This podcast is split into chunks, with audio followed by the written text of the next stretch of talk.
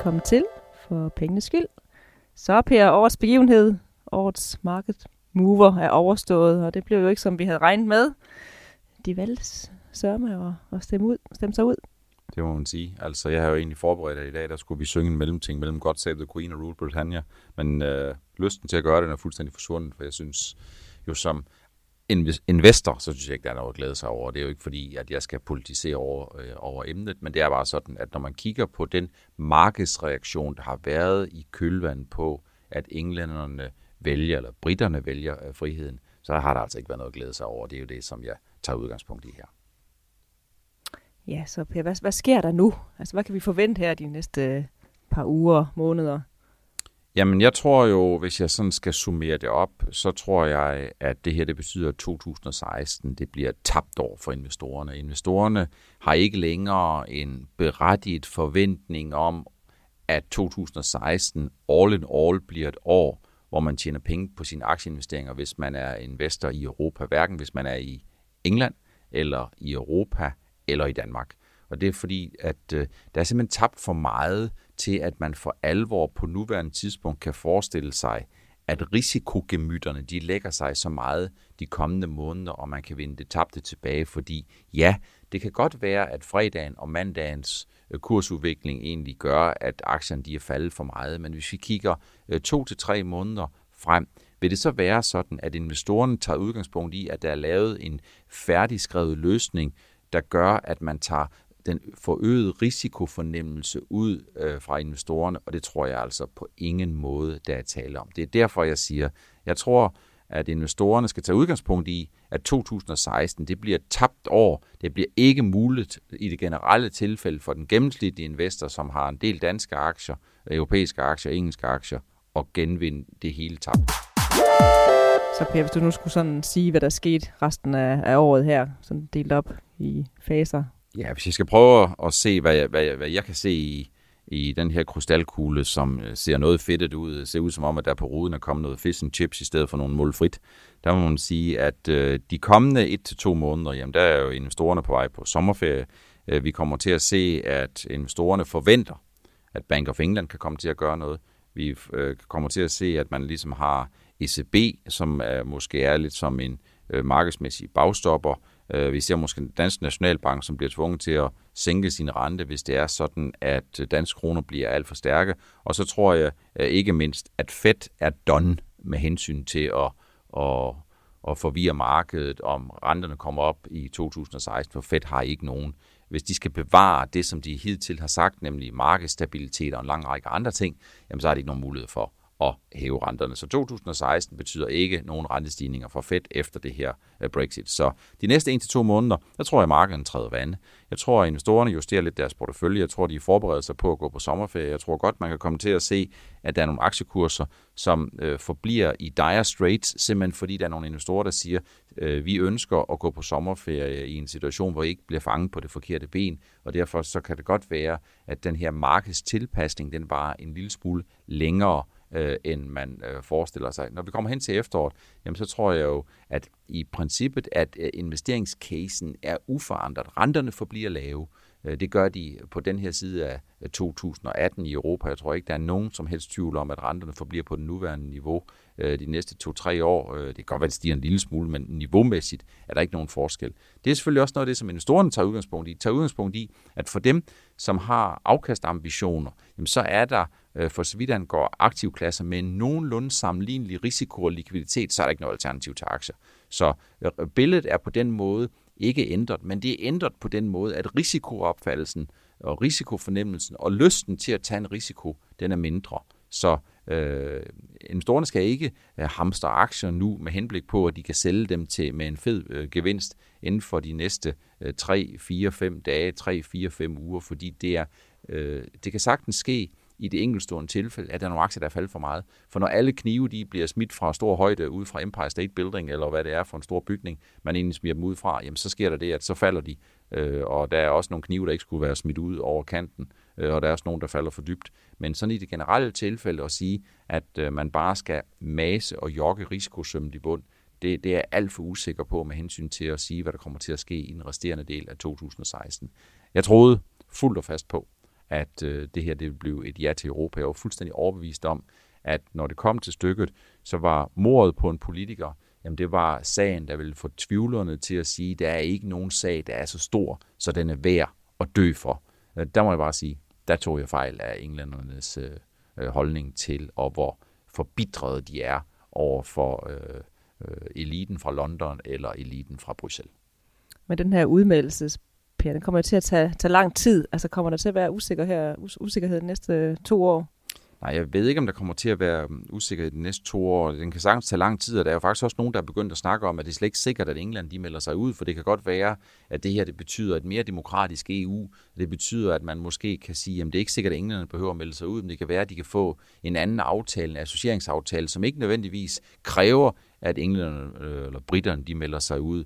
Vi ved heller ikke, hvordan skotterne reagerer det her. Det er jo skotterne, som gerne ville blive. Det var nordirerne, der gerne ville blive. Det var Wales, der ønskede at komme ud, og det var England uden for storbyerne, og især uden for London, som sagde nej til et fortsat europæisk medlemskab. Så man kan sige, at alt er i spil. Kommer England til at melde sig ud? Jamen, det mest sandsynlige, vi ser i dag, det er jo, at de melder sig ud.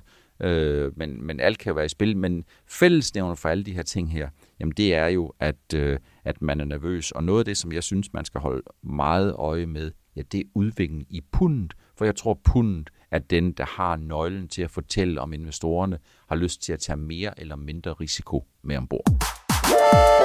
Så Per, nu nævnte du pundet. Altså kommer vi til at se nogle flere fald, større fald i den? Man kan sige, at der er nogen, der argumenterer for, at det her fald, vi har set i pundet på ca. 7% over for euro, og dermed også over for danske kroner, er en naturlig konsekvens af, at man i Storbritannien kører med store betalingsbalanceunderskud. Det er simpelthen sådan, at hvis man kører med store betalingsbalanceunderskud, jamen så er det sådan, at man sælger mindre, end man køber, og en betydelig del af det er altså privatforbrug, og det skal måske lidt ned, og det er måske noget af det, vi ser en konsekvens af. Altså, der er for lille opsparing i den private sektor. Jeg tror, at man skal dele pundet op i 2 størrelser. Den ene, det er, at når vi sidder og kigger i Europa, så sidder vi og kigger på relationen mellem pund euro eller pund danske, hvis det er sådan, at vi er danskere. Men det, som englænderne sidder og kigger efter, det, som man i USA sidder og kigger efter, det er relationen mellem pund og dollar. Så hvor meget punden kommer til at falde, tror jeg afhænger af, hvor meget dollaren kommer til at stige. Så jo mere dollaren stiger over for pundet, jo mere tager den trykket af euro-sterling eller euro-pundet af, og jo mindre bliver konsekvensen for aktiemarkederne generelt set. Så det, som jeg holder øje med, og det, som jeg vil anbefale investorerne at holde øje med, det er udvikling i pundet. Og det er blandt andet også fordi, at pundet er en risk-on, risk-off valuta. Når global økonomi har det godt, når investorerne har lyst til at påtage sig mere risiko, så køber de et pund.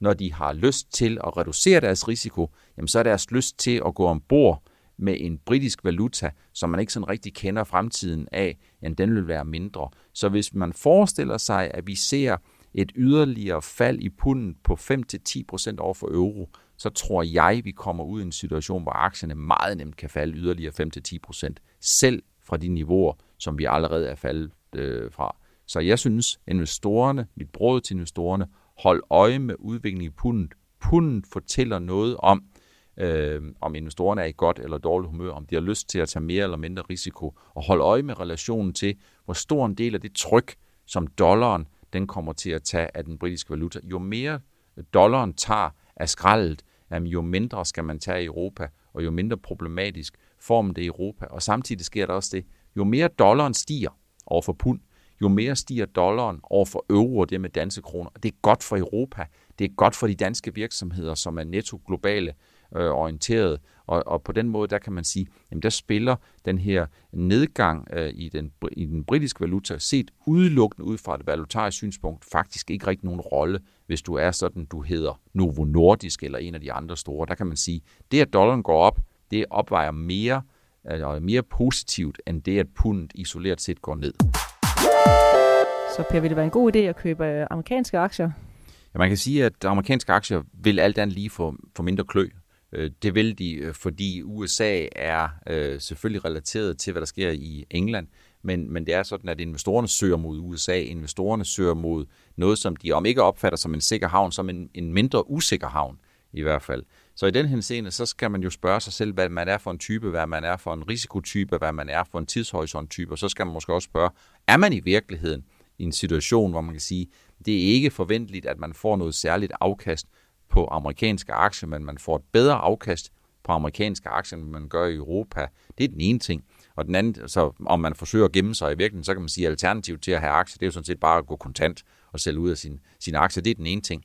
Den anden ting, det er, jamen er man i virkeligheden i en situation, hvor man siger, at man tror mere på, at dollaren stiger, end man egentlig tror på, at der er noget positivt hen i aktiemarkedet, så skal man måske lægge nogle af sine kontanter ind på en fortsat dollaroptur. Selvom jeg tror ikke, dollaren kommer til at stige meget herfra, men jeg kan godt se, at dollaren stiger lidt yderligere herfra. Så det afhænger meget af, hvem er du som investor? Hvad for en investeringshorisont har du? Hvor risikotolerant har du? Og er du i virkeligheden måske mere en valutainvestor, end du egentlig på det kortere sigt er en aktieinvestor? Jeg forudser ikke, at der er nogen kæmpe nedtur på aktien på vej.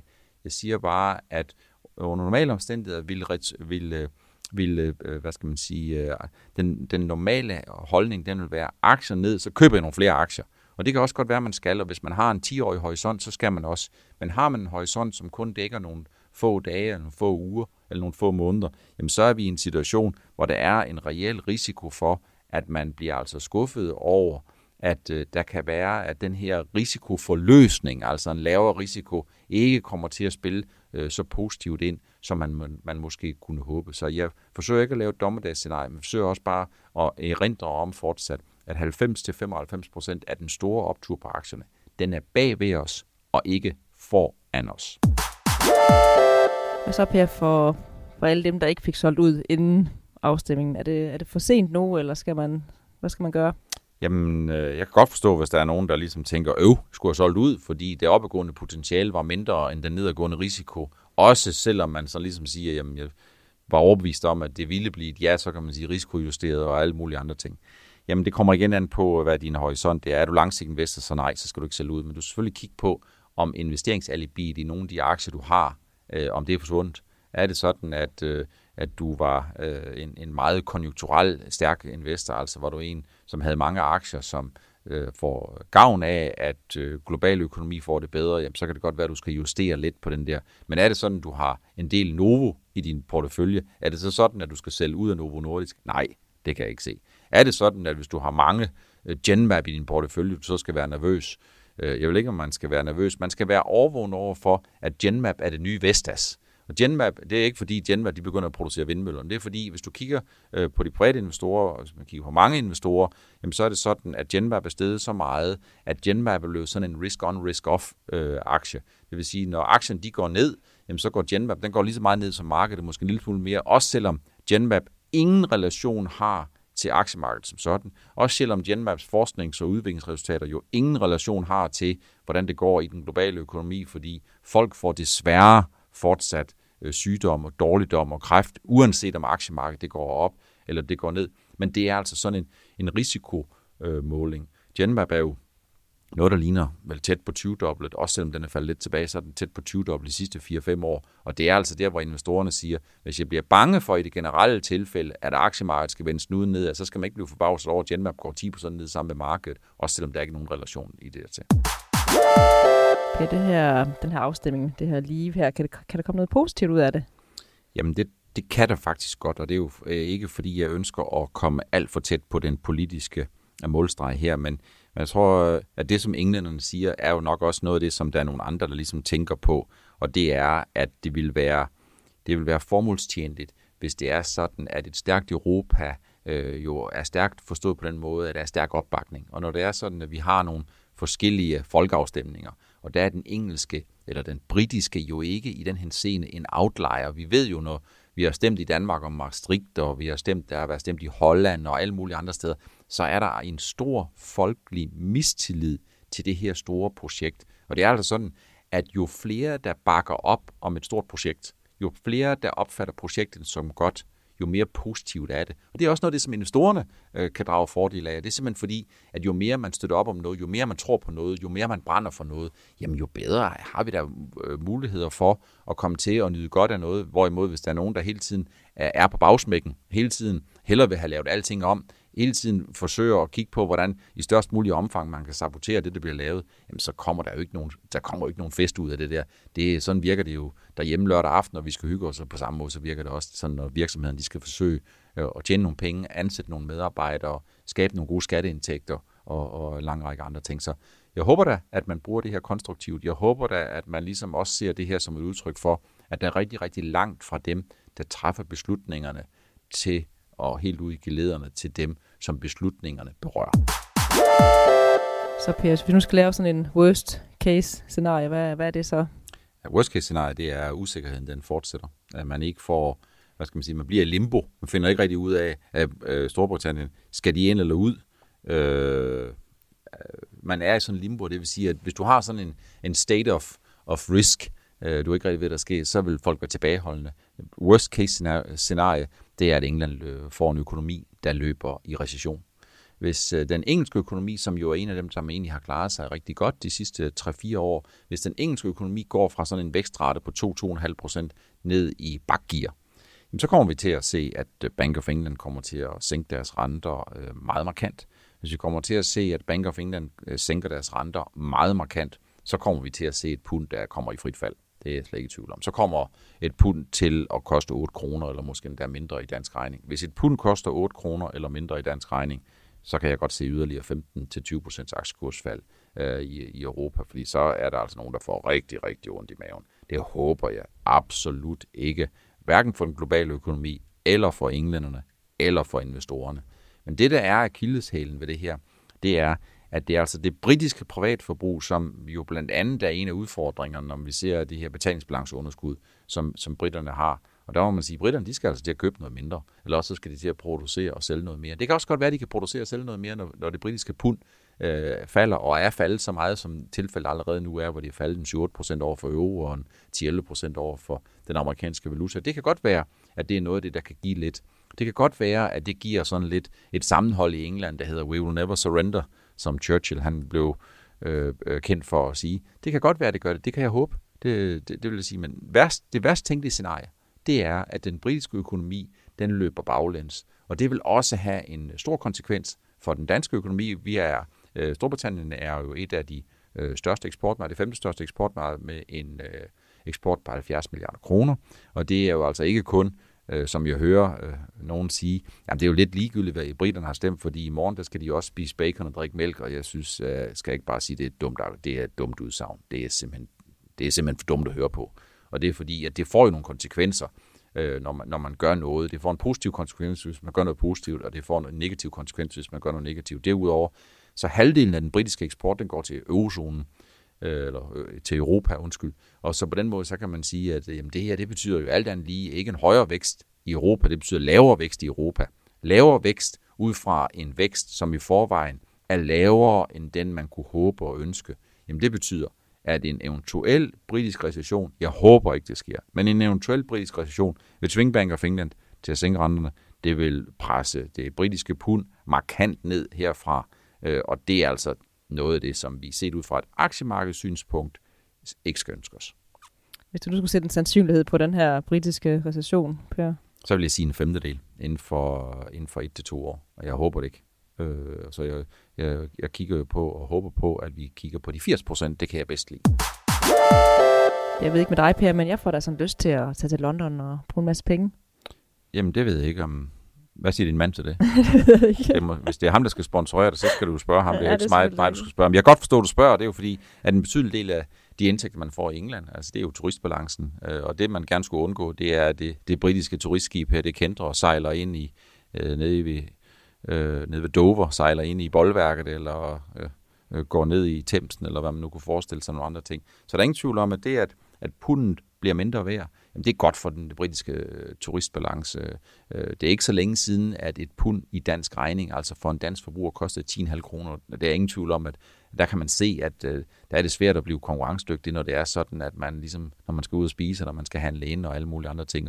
Så i den henseende, jamen så er det sådan, at alting med måde, og et mindre britisk fald i pundet, som vi trods alt stadigvæk har i størrelsesorden 8-9% over for danske kroner, over for euro, jamen det kan man håndtere. Det kan man håndtere i relation til en lang række ting, og det vil også gøre, at turisterne relativt hurtigt vil få øjnene op for London, og endnu flere vil komme til London. Så det skal altså noget af det, som englænderne de skal sætte deres lid til. Så Per, jeg springer lige lidt tilbage i tiden.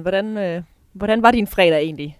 Ja, jeg husker ikke ret meget til fredagen, det har jeg forsøgt at glemme, men hvis du prøver sådan at spørge om på indeksniveau og ting og sager ud fra en investorsynspunkt, jamen så tror jeg da, at fredagen den startede med det, som vi alle sammen frygtede, og som jeg også frygtede efter, at det blev klart, at briterne havde stemt nej, nemlig en rygmarvsreaktion, der hedder, folk trykker på salgsknappen, og de trykker på salgsknappen uden at limitere deres salgsønsker. Og det betyder simpelthen bare, at så vælter der altså rigtig, rigtig mange aktier fra bordet, som egentlig bare svæver ud i orbit og ud i cyberspace, uden at have en køber. Så når vi så nogle indeks, hvor Danmark falder 4%, det er faktisk væsentligt mindre, end man kunne frygte. Tyskland falder 7%, Spanien falder jo 10%, noget af den stil, måske endda en lille smule mere. Vi så engelske aktier falder. Engelske aktier falder måske lidt mindre end en lang række af de andre indekser. Grunden til, at engelske aktier falder mindre, det er jo, at udover at du har en aktieeffekt, så har du også en valutaeffekt. Så hvis du til en 4-5% indekseffekt skal lægge en 6-7% på valutaen, jamen så har investorerne også nogenlunde tabt det, som man tabte i Spanien. Så fredagen, jamen det er en dag, som præger tumult, og sådan en dag, som man kan lære en lille smule af, men som jeg nok først og fremmest forsøger at glemme hurtigst muligt. Og hvad med her til morgen, Per? Hvordan ser det ud? Jamen, sådan mandag morgen der ser det ud, som om man får sådan det, jeg vil kalde milde tømmermænd. Og grund til, at vi har markederne, som også mandag fra morgenstunden starter negativt ud, tror jeg, at det er, at der er fortsat punden, det knirker lidt, det giver sig lidt i folderne. Ja, dollaren stiger. Ja, punden svækker sig over for euroen, og så længe det er sådan, at dollarstigningen tager en lille smule trykket i punden, jamen så kan vi sådan nogenlunde holde det i ave, og så sker der ikke nogen sådan, hvad skal man sige, nogle nye, større katastrofer på kort sigt. Men hvis punden begynder at give sig for alvor ud fra det her niveau, så tror jeg på, at aktierne de kommer til at give sig yderligere. Jeg håber det selvfølgelig ikke, at punden giver sig i større omfang, men giver punden sig 10% herfra, så er der ikke noget godt i vente. Men hvad tror du egentlig, Per? Kommer det til at bare være røde tal her frem til jul, eller bliver det sådan lidt svingende? Nej, jeg tror ikke, der kommer røde tal frem til jul. Jeg tror jo, at nu skal man sørge for, at det første kommer til at ske, det er nogen, der skal ud af aktier. Det så vi i fredag, så det ser vi måske også lidt her i mandags. Det næste, vi kommer til at se, jamen det bliver måske mere nogle porteføljejusteringer. Det vil sige, at der er nogen, der skal ud af nogle aktier, skal det ind i nogle andre aktier. Så på den måde, jamen så er der godt nogle aktier, der kan fortsætte nedad. Det er dem, hvor investorerne i fredags bare siger, dem skal vi bare ikke have. Og i dag, der siger de, vi skal ikke have dem her, men vi skal have nogle andre. Så i den her scene, så tror jeg, at markederne træder mere vande, end det vi så i fredags. Så jeg tror ikke, at det her bare bliver en blodrødt de næste 3, 6, 9 måneder. Men investorerne skal indstille sig på, at usikkerhed, det er altså ikke noget af det, som er allerbedst for aktiemarkederne. Så Per, et godt råd herfra. Du anbefaler vel ikke, man skal i obligationer? Nej, det gør jeg ikke, fordi hvis man kigger på nogle af de renter, der er, så kan man sige, at tyske 10-årige renter, tyske 10-årige statsobligationer, bunds, jamen de har jo en rente, som ligger besnærende tæt på 0. Det svarer til, at man låner den tyske stat penge i 10 år, uden at få forrentet sine penge. Og der kan man sige, at det kan sagtens være en udmærket investering, hvis det er sådan, at renten på de 10-årige obligationer, den skal gå fra 0 til -1, fordi så vil bunds, de vil også stige, og så vil obligationerne også stige. Men det er udtryk for en, man skal sige, meget defensiv investering, og hvis det er sådan, at man har de tendenser og tror på det, jamen så er det klart, så kan obligationer godt være fornuftigt, og så kan det også være meget fornuftigt at gå ud af aktier. For hvis det er det, der kommer til at ske, så kommer aktierne altså ikke til at stige herfra. Så jeg synes, at man fordel skal prøve at bruge de her ting konstruktivt, og så sige, jamen hvis det er sådan, at du fortsat har nogle afkastambitioner, hvis det er sådan, at du fortsat har en idé om, du skal tjene nogle penge, jamen så er det mest naturlige fortsat, at du er i aktier. Og så kan man sige, at hvis du skal justere lidt ned på din risiko, så kan det jo være, at du skal kigge på nogle af de selskaber, som ikke sælger færre varer, når det er sådan, at den globale økonomi løber ind i nogle udfordringer, som Brexit kan vise sig at være. Det er ikke sikkert, det bliver det, men som Brexit kan vise sig at være. Og der kommer jeg til at tænke på Kig på nogle selskaber, som har en positiv dollareksponering, det vil sige, som har det godt eller bedre, når dollaren stiger, samtidig med, at du ikke har en konjunkturfølsom investering. Og der er det alt andet lige sådan, at det første navn, jeg kommer til at tænke på, det er Novo Nordisk. Så Per, i dag har jo handlet om et Brexit. Det blev et Brexit, og det er jo ligesom det, vi kiggede på, og konsekvenserne. Du kan opsummere sådan, Per, sådan kort, hvad de vigtigste ting? Det kan jeg godt. Jeg synes, det er ikke tiden til at græde over den spildte mælk, og man kan godt være forbitret, men det kommer der heller ikke noget godt ud. Jeg synes, investorerne er nødsat til, vi har jo ikke noget alternativ, og kigge konstruktivt på det her. Jeg håber, politikerne de lytter til det nødråb, der er blevet sendt fra de britiske øer. Jeg håber, at man ligesom gør nogle af de her ting mere demokratiske, sådan så vi kan få et stærkere Europa til gavn og glæde for investorerne. For investorerne kan godt lide at have nogle investeringsmuligheder på deres hjemmemarked, som kan give nogle fornuftige afkast under hensyntagen til en moderat risiko. Det er altså ikke det, som vi har fået, efter at man er sejlet ud i en storm her i den engelske kanal, som jo har givet investorerne en ordentlig mavepuster. Så den kortsigtede udvikling, den er præget af stor risiko, den er præget af stor nervøsitet. Investorerne vil foretage nogle porteføljejusteringer, og der er nogle aktier, der fortsat har lidt en downside i relation til, hvad der sker. Og det, som jeg kigger på, og det, som jeg synes, investorerne skal holde mest øje med, det er udviklingen i pundet. Det bliver pundet, som efter min mening giver fornemmelsen for, hvor vi risikomæssigt er på vej hen. Hvis pundet ikke falder yderligere herfra i forhold til euro, men giver sig yderligere lidt herfra i forhold til dollar, så tror jeg ikke, det er nogen stor katastrofe herfra. Hvis pundet giver sig yderligere 5-10% over for euroen, så forudser jeg, at aktiekurserne meget vel kan gå 10% eller mere ned, også i Europa, fordi så er det et udtryk for, at investorerne de træder på aktiebremsen, i stedet for at træde på aktiespeederen, og det er altså noget af det, der giver nye kursfald. Så det centrale omdrejningspunkt med det, vi ved i dag, og det, som jeg sidder og kigger på, så er det hold øje med udviklingen i det britiske pund.